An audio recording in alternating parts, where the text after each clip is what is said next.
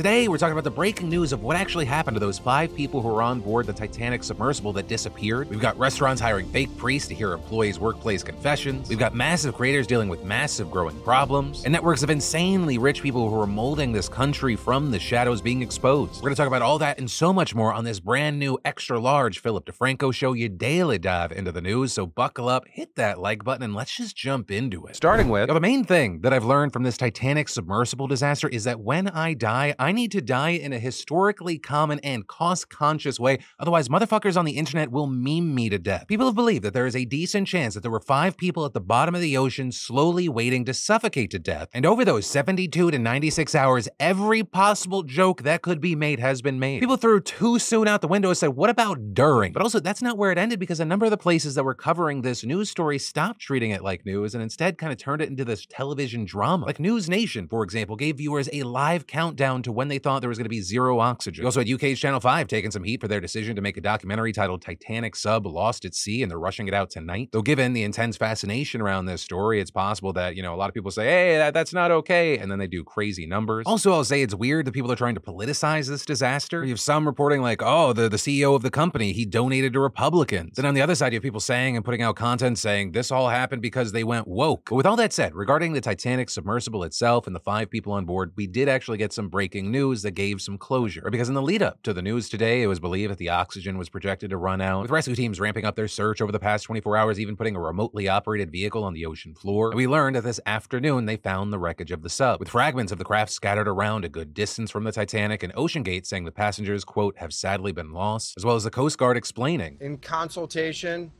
with experts from within the Unified Command, the debris is consistent with the catastrophic loss of the pressure chamber. On behalf of the United States Coast Guard and the entire Unified Command, I offer my deepest condolences to the families. And so now it appears that this part of the situation is over. But of course, like we talked about yesterday, people are wrestling with a few unresolved questions. With one of the big ones that's emerged being whatever went wrong, was it preventable? Right? Not just in you just don't go down to the seafloor to see the Titanic, rather operator error, or was there something wrong with the vehicle itself? And with that, will there be some kind of legal recourse for the victims as families? Because again, remember, one of the people inside the sub was OceanGate CEO Stockton Rush himself. And we talked about yesterday his alleged dismissal of safety concerns being a big part of the lawsuit filed by a former employee back in 2018. And while obviously he's not here to be held accountable, it's possible that his company will be. We've also seen other questions pop up, like why weren't they able to find the sub in time? Though to answer that, like you have to understand just how impossible a mission like this is. Right? They were searching an area twice the size of Connecticut and two and a half miles deep. Not to mention that the wreck is several hundred miles off the coast, is extremely cold and dark, and the pressure down there is about 6,000 pounds per square inch. Right? Just for reference, the deepest known rescue mission happened back in 1973, and the submersible in that case got towed out of an abyss just 1,600 feet deep. And hell, when the Navy salvaged the wreckage of an F 35 fighter jet from the same depth as the Titanic last year, it took them 37 days to pull it off. But with all that said, I I gotta pass the question off to you. What are your thoughts regarding this whole situation? And let me know in those comments down below. And then, huge online creators right now are burning out, and more and more people are talking about it. With the most recent example of this being the massively successful streamer Tfue putting out a video called Goodbye. And in that, saying that he's leaving, streaming, saying he'll come back someday, but it seems like it's gonna be a very long, serious break. And in this, describing how he spent so much time making content that he hasn't had time for his hobbies or his personal life outside of gaming. I've been doing this since I was like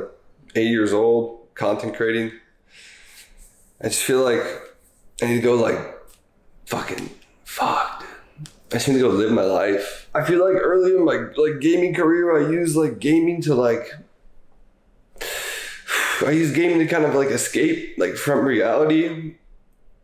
And I feel like now like I use like reality to escape from like fucking work, you know.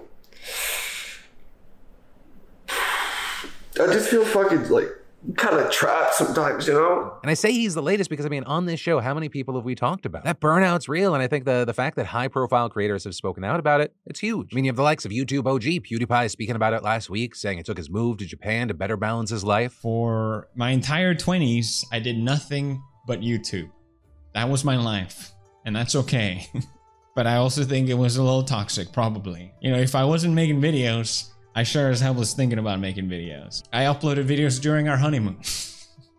and it feels really good to finally be free from it, you know? and I can discover other things in life. There are other things in life. But also, you know, the burnout, it's not a, a one size fits all sort of thing. Right on the other end of things, you have people like Mr. Beast talking about how prioritizing mental health is very important, but also saying for him, the best thing for him to do is to work a lot. Weirdly enough, the best thing for my mental health was giving into my innate nature to work. And it, it- the most depressed I get is when I try to restrict it and like I don't work weekends or I don't work this day.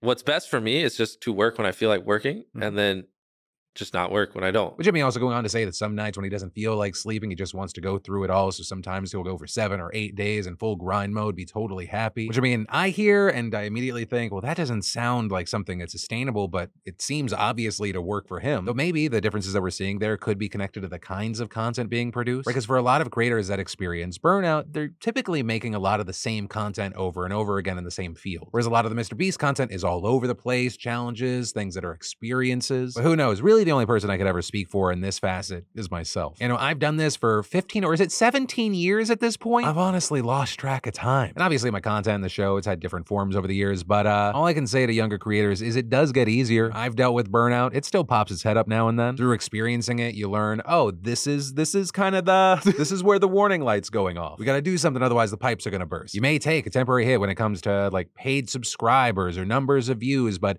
uh, you get no views if you explode. And as always, like when we talk about stories like this in recent days, I do want to say that I, I do feel good because it does seem like in general audiences understand more. Back in the day, it's like if you took a sponsorship, you were the biggest sellout in the world, and if you took a break, you're the laziest son of a bitch on the planet. But now, whether it be because uh, more conversation has happened on this topic, or to a certain degree because social media has us all performing, everyone kind of understands. There's more acceptance and support. And then I think we all have work horror stories. Some are absolutely horrible, some are just more weird. And so, with that, I, I guess I need to ask you the question of what would you do if your boss hired a fake priest to get you to confess your workplace sins? Because despite how ridiculous that sounds, that was the reality for one restaurant chain here in California, with the Department of Labor investigating the chain for allegations that employees weren't being paid overtime wages. But with that, they ended up finding that one of the owners had hired a priest to, quote, get the sins out of his employees. Reportedly, this priest would begin meetings with a prayer and then ask employees if they were loyal to the owner, if they had ever stolen from him, and if they harbored bad intentions toward him, with him then pushing employees to confess any workplace related sins. But also, the insanity doesn't stop there because uh, it seems the restaurant owner was guilty of his own work related sins, with him reportedly asking the employees to lie to investigators about the number of hours they worked and even asked them to change their time cards to reflect only five eight hour shifts per week, and even threatening employees with, quote, adverse immigration consequences if they cooperated with investigators. Also, there were things like employees reportedly weren't allowed to sit at a table to eat, but rather had to hide in the cooler during their meals. And as just a cherry on top of this shit sundae, the employees pulled tips were even taken and used to pay management. Now, when all this came out, the Catholic Church confirmed, hey, it, it we didn't, this isn't us this time. This guy ain't ours. You had the Labor Department calling it one of the most shameless acts of intimidation they had ever seen. Specifically saying this employer's despicable attempts to retaliate against employees were intended to silence workers, obstruct an investigation, and prevent the recovery of unpaid wages. So ultimately, the restaurant was ordered to pay $140,000 in back wages and $5,000 in civil penalties. And then, y'all, it's summer and there's so much to do out there, and everyone deserves to have some fun. Whether it's concerts, baseball, comedy, theater, there's always an event for everyone, and you don't want to miss out. And even nicer, how about getting $20 off by using my code PHIL for tickets for any of those events? That's actually why I want to thank a fantastic sponsor of today's show, SeatGeek. With over 28 million downloads, SeatGeek is the number one rated ticketing app, and with Blink 182, Taylor Swift, Ed Sheeran, and Drake going on tour right now, you need SeatGeek. Listen, y'all, you've heard me say it. I've always used SeatGeek, whether it be for smaller date night events all the way to the Super Bowl. If I want to go to something, I tap into my SeatGeek app. And that's in part because SeatGeek wants to make sure that you're getting a good deal. So when you're on the app, look for the green dots. Green means good deal, red means bad. And every ticket is backed by their buyer guarantee. And SeatGeek is the only site that lets you return your tickets ahead of the event with swaps. So remember, that's $20 off your first purchase with promo code PHIL. And make sure you click that link in the description to download the app. And then, where is the care for other human beings, right? That's a question that pops in your mind when you see this woman, Natalie Curtis, a 35 year old mother, having to drag herself down the aisle of a plane. Right? And that's just one example, of the center of an argument being made right now by accessibility advocates in DC, because countless wheelchair users have faced terrible experiences at the hands of airlines. Things ranging from damages to their wheelchairs, degrading experiences, and even canceled travel plans. And in fact, according to the Department of Transportation, more than 11,000 wheelchairs and scooters were mishandled last year. And it's important we remember that when wheelchairs are damaged or lost, the people who depend on them lose their independence. And as one advocate who uses a wheelchair herself put it, it's just a lack of empathy sometimes when mistakes are made and just a lack of recognition for the weight of the situation. It's not just a wheelchair, it's literally our legs and how people like me function in the world safely. And oftentimes, the people that have these issues, they find themselves in degrading situations due to the lack of accessibility. Or like that 35 year old mom, Natalie Curtis that I mentioned. She crawled down the aisle to get off the plane for her birthday trip to Thailand after staff told her she had to pay extra for a wheelchair. Or poor Jenny Berry, who had to drag herself across the plane just to go to the bathroom because the plane didn't have an aisle wheelchair on board. And advocates have centered that in their argument. Airlines should allow wheelchair users to travel in their own chairs. With Paul Melmeyer, the VP of Public Policy and Advocacy at the Muscular Dystrophy Association, arguing that it is a feasible solution, saying the size of the doors on airplanes are wide enough. The aisles, once arriving within the airplane, can be wide enough. There's space on there. There's fasteners that could be included. However, Mehlmeyer and others are skeptical whether airlines are actually willing to sacrifice potential profits to make the necessary accommodations, especially if that means even having to take out a single seat. But also with this, advocates have flooded out to DC as Congress is set to reauthorize the FAA's funding and programs for the year. And it also seeming like Congress may be listening, with them introducing the Bipartisan Mobile Act last month, which among other things will require the DOT to publicly report on damages to wheelchairs and mobility aids, as well as mandating research about how a wheelchair user could be able to safely travel in their own chair. And there's actually also some progress in that department, with a Delta subsidiary recently introducing a patented wheelchair friendly prototype seat, something that would allow the wheelchair user access to the headrest, tray tables, and cocktail tables, and can be converted into a regular seat if no wheelchair user is on board. However, we're talking about a situation with real world impacts, and it's still more than a year away from seeing implementation in cabins. So while we wait for that, we'll keep our eyes on if there are more developments in Congress. And then, you nasty little bitch. Are words you might expect to find in Regina George's burn book, or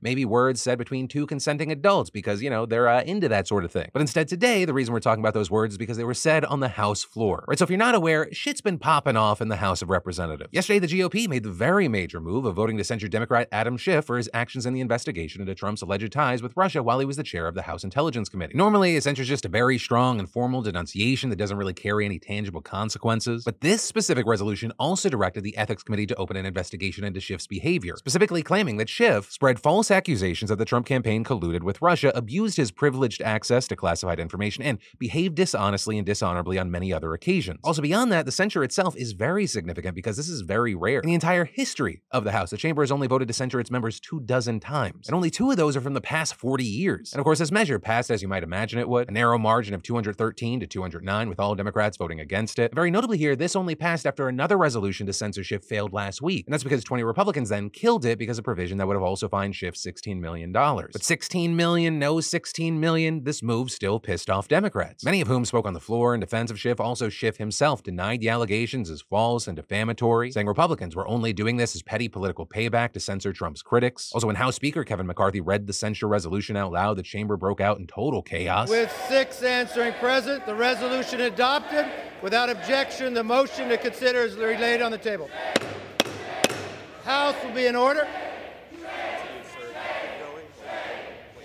Multiple Dems also calling out McCarthy and Republicans for being hypocritical, referencing Republican George Santos, who is currently under both criminal and ethics investigations. The Republicans yelled back at the Democrats and egged them on with one screaming, You are all jackasses. So that nasty little bitch comment, that was not Republican to Democrat or Democrat to Republican, that was some infighting. And reportedly, it involved attempts by far right Republicans to bring impeachment articles against Biden to the floor for his handling of the U.S. Mexico border. And this after Representative Lauren Boebert used a procedural tactic to try and force an immediate vote on a resolution impeaching Biden. That prompting McCarthy to hold a closed door meeting where he reportedly urged his members not to back Boebert's bill. And in fact, many Republicans in both the House and Senate speaking out against the move. But then also the members who do support impeachment were fighting amongst themselves, with Marjorie Taylor Greene throwing an absolute tantrum on the floor because she wanted to be the one to impeach Biden. And to be clear, I am not joking. Greene literally accused Boebert of copying her articles of impeachment and then steamrolling her to get the copycat version to the floor first. And the fight between the two boiling over yesterday into an angry public exchange, with the two clearly seen arguing on the floor. And according to the Daily Beast, during that fight, Greene called Boebert a little bitch to her face. Which, you know, if you don't want to believe that happened, you could try to dismiss it, except for that in an interview with Semafor, not only did Greene seemingly confirm that she had indeed called Boebert a little bitch during the exchange, she said it again, telling the outlet she has genuinely been a nasty little bitch to me. And honestly, this is just a beautiful thing to watch. Just like the, the two worst people hating each other. Right? Democracy and decency seem to be falling, but at least this is fun to watch. Also, on the, the note of maybe two of the worst people fighting, we should talk about Elon Musk and Mark Zuckerberg. Because maybe you've seen the headlines, the two are talking about having a cage match. It's been the case, but ooh, baby, we're living in idiocracy. Or this starting because Musk responded to a tweet that said, better be careful, Elon Musk. I heard he does the jujitsu now, with I'm up for a cage match if he is, without getting its fair share of attention, but then things got kicked up a notch when Zuckerberg posted to his story, send me location. And things just kind of continued from there. And personally, uh, yeah, I hope it happens and they both knock each other out at the same time. But as far as who would actually win the fight, I mean, Well, Elon Musk has a size advantage. Zuckerberg is oddly strong. He recently did the Murph challenge in under 40 minutes, which, if you don't know what that is, that's kind of fucking insane. He also does Brazilian Jiu Jitsu. Whereas Musk, yes, he has a size advantage, but also he is in his 50s now. And uh, from my understanding, his training's been limited to jabbing his leg with an Ozempic needle and then working out those Twitter fingers. And then things in Ukraine are heating up right now with their long awaited counteroffensive making progress. The most recent update includes Russia claiming that Ukraine managed to target and damage a major bridge in the Russian occupied part of southern Ukraine that connects the mainland to Crimea. An attack that could be very significant because it's one of the few routes connecting Crimea and southern Ukraine and is expected to slow down Russian reinforcement efforts as Ukraine's making progress in the region. However, that progress, even by President Zelensky's own admission, has been slow going. And Ukraine's prime minister also expanded on that, saying in London, as the president said yesterday, the counteroffensive is not a Hollywood movie. It's not an easy walk. Explaining the counteroffensive is a number of military operations. Sometimes it's offensive, sometimes it's defensive. Sometimes it could be tactical pauses. But also admitting, unfortunately, during our preparation for this counteroffensive, Russians were preparing too. And with that, mentioning minefields, which really make it slower. But even with all that caution, headway is reportedly still being made, with villages over the past two weeks slowly being liberated in southern Ukraine. And it's believed that this offensive is still in the early stages, with Ukrainian forces probing Russian defenses to see where a breakthrough might actually happen before committing its large reserves. And it's widely believed that Ukraine does plan to make a serious effort to either make it to Crimea or other major cities nearby, which if they do, they could cut off the peninsula from Russia itself, other than the vulnerable Kerch Bridge. And of course, with all this, one of the things that seems to be a very noticeable help to Ukraine is the influx of Western arms and money. Where the UK and France have been helping provide missiles, while many NATO countries and others have provided armor vehicles and artillery. And it's such a problem for Russia that is trying to dictate where those weapons can be used by threatening to target Ukrainian cities with heavy strikes if Western weapons are used in places like Crimea. But either way, Western support is not expected to change, with even Germany, which has long been criticized for not doing enough, vowing to continue spending money and arms to Ukraine. And they're even expanding their defense budget to 2% of its GDP, which, yes, is something that NATO countries are kind of supposed to do anyway, but many haven't. Also, Germany expanding anything militarily post World War II is kind of unheard of. But obviously, the situation they've existed in has changed. There's only so much power and safety to be had by being an economic powerhouse, but really not having a strong military. And in addition to all that, there are even efforts to start setting up funds to help rebuild Ukraine, showing that many partners are in it for the long haul. However, a very key thing here is if this counteroffensive is not a big success, it could very much be a sign that this war will just continue to grind on for quite some time. Though, of course, part of Russia's strategy here might be to just try and keep this going for another year and a half, because the US has an election coming up, and if someone else gets into that White House, things may change as far as the US commitment. And then there are so many reasons to have more than one language under your belt. Traveling abroad, connecting with family, party tricks. Just think about it. I mean, speaking another language looks great on a resume. So thank you, Babbel, for sponsoring today's show. And if you didn't know with Babbel, all their lessons are created by over 100 language experts, which means you can choose from 14 different languages like Spanish, French, Italian, German, and more. And Babbel teaches bite-sized language lessons that you'll actually use in the real world. It was great to be able to not only understand the locals when we were in Mexico recently, but also ask questions about where we should go, how to get there, where to eat. With Babbel, their speech recognition technology helped improve my pronunciation and accent, which helped me build my confidence. And I could tell locals appreciated that as well. It also made me feel better about their recommendations. And understand, these are not the lesson plans you had back in school. It's real life conversations, not just simple words and phrases. And the lessons are an easy 15 minutes. Plus, it comes with a 20 day money back guarantee. And get this right now, when you purchase a three month Babbel subscription, you'll get an additional three months for free. That's six months for the price of three. So just go to babbel.com and use promo code Phil. Again, that's B A B B E L.com, promo code Phil. And then they're just straight up lying to that beautiful face of yours right now. Unfortunately, uh, that statement could probably pertain to a number of people in your life, but rather I'm talking about Supreme Court justices today. Because wouldn't you know it, this week we got more allegations about a conservative high court justice failing to disclose a luxury trip with a major Republican mega donor who had business before the court. Only this time, it wasn't Clarence Thomas. Instead, we got new hot tea on Samuel Alito. Because according to a report from ProPublica, back in July of 2008, Alito took a vacation at a luxury fishing lodge that charged more than $1,000 a day. ProPublica really painting the picture, saying at night the lodge's chefs served multi-course meals of Alaskan king crab legs and Kobe filet. And according to one of the lodge's guides, fuck uh, like $1,000 a day. On the last evening, a member of Alito's group bragged that the wine that they were drinking cost $1,000 a bottle. With Alito also taking a private jet that could have cost more than $100,000 one way if he had chartered it himself. But of course, he didn't pay for any of it. And per ProPublica, a planning document prepared by lodge staff describes Alito as a guest of the lodge's owner, with another guest and two lodge employees also confirming that the trip had been a gift Alito had not paid for. And notably, that jet was covered by the hedge fund billionaire and GOP mega donor Paul Singer. And Singer is a key figure here because in addition to numerous ethics experts saying by failing to report this trip on Singer's jet and his financial disclosures, Alito violated federal law, that's not the craziest part of the story. Rather, it becomes so much sketchier when you take a deeper dive into Singer himself. Or this man is incredibly influential, not just among conservative circles, but also in the judicial system itself at the highest levels. And when we call him a mega donor, like put that shit in caps. This guy has donated more than $80 million to Republican groups just in the last 10 years. And that doesn't even include the millions he's given to them in Manhattan Institute, which is a conservative think tank that he's chaired for around 15 years, which very notably frequently files briefs with the Supreme Court supporting conservative cases. And another important aspect here, a person familiar with the Alaska trip told ProPublica that was the first time Alito and Singer had met. That after Leonard Leo, another massive conservative power player who attended and helped organize the trip, reportedly invited Singer to join and asked if both he and Alito could fly in the billionaire's jet. Also, just a quick aside here, like we could do a whole other deep dive into Leonard Leo himself, where he is an absolute giant figure with an insane amount of power in influencing the judicial system and pushing the court to the right as the leader of the Conservative Federalist Society. I mean, this is the man who helped handpick Trump's list of possible Supreme Court nominees. Like, that's the shit we're talking about. And he also has sketchy connections to Clarence Thomas's wife and deep ties to Alito. Ray Leo's firm ran an ad campaign supporting Alito in his SCOTUS confirmation, and reportedly, he was part of the team that prepped Alito for his confirmation hearings. And what's more, both Singer and the owner of the lodge were major donors to Leo's various groups at the time of the Alaska trip. Right, and his connection's really important to note because it's a big part of the ProPublica article, and it further illustrates the same key takeaway from ProPublica's report on Clarence Thomas. How this small group of wealthy men with so much influence over America's legal system are so deeply connected, not only one another,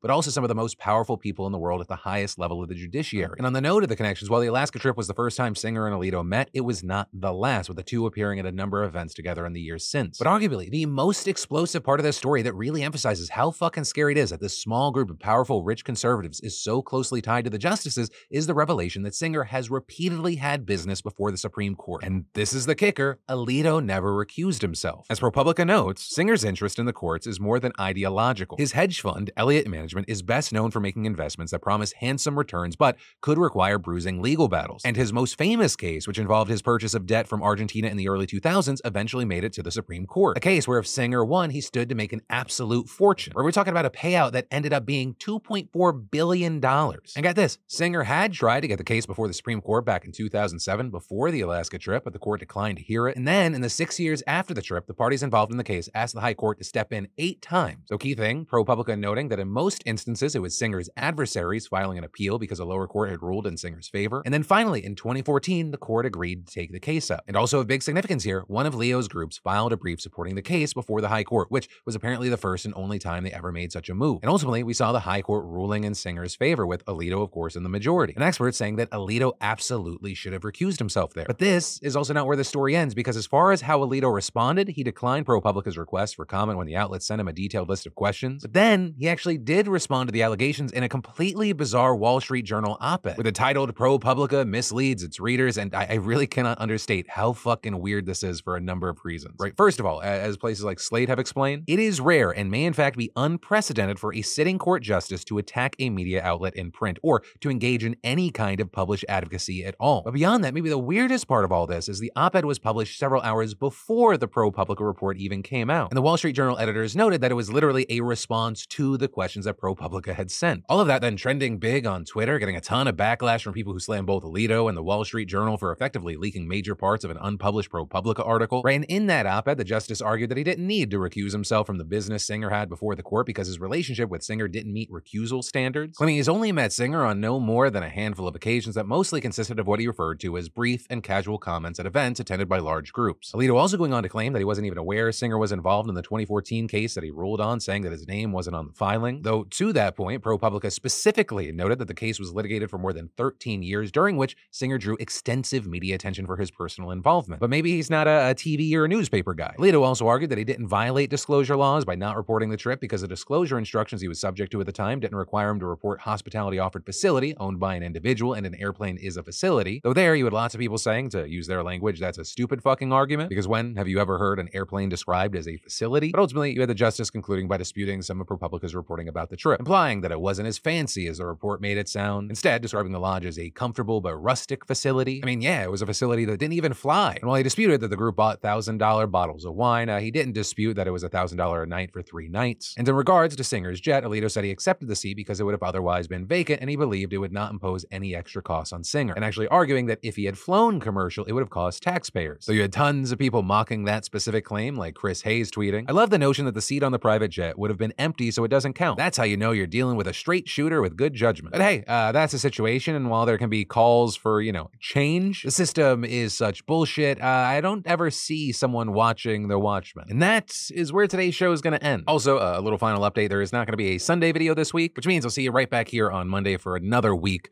of diving into the news. But as always, my name's Philip DeFranco. You've just been filled in. I love yo faces, and I'll see you Monday.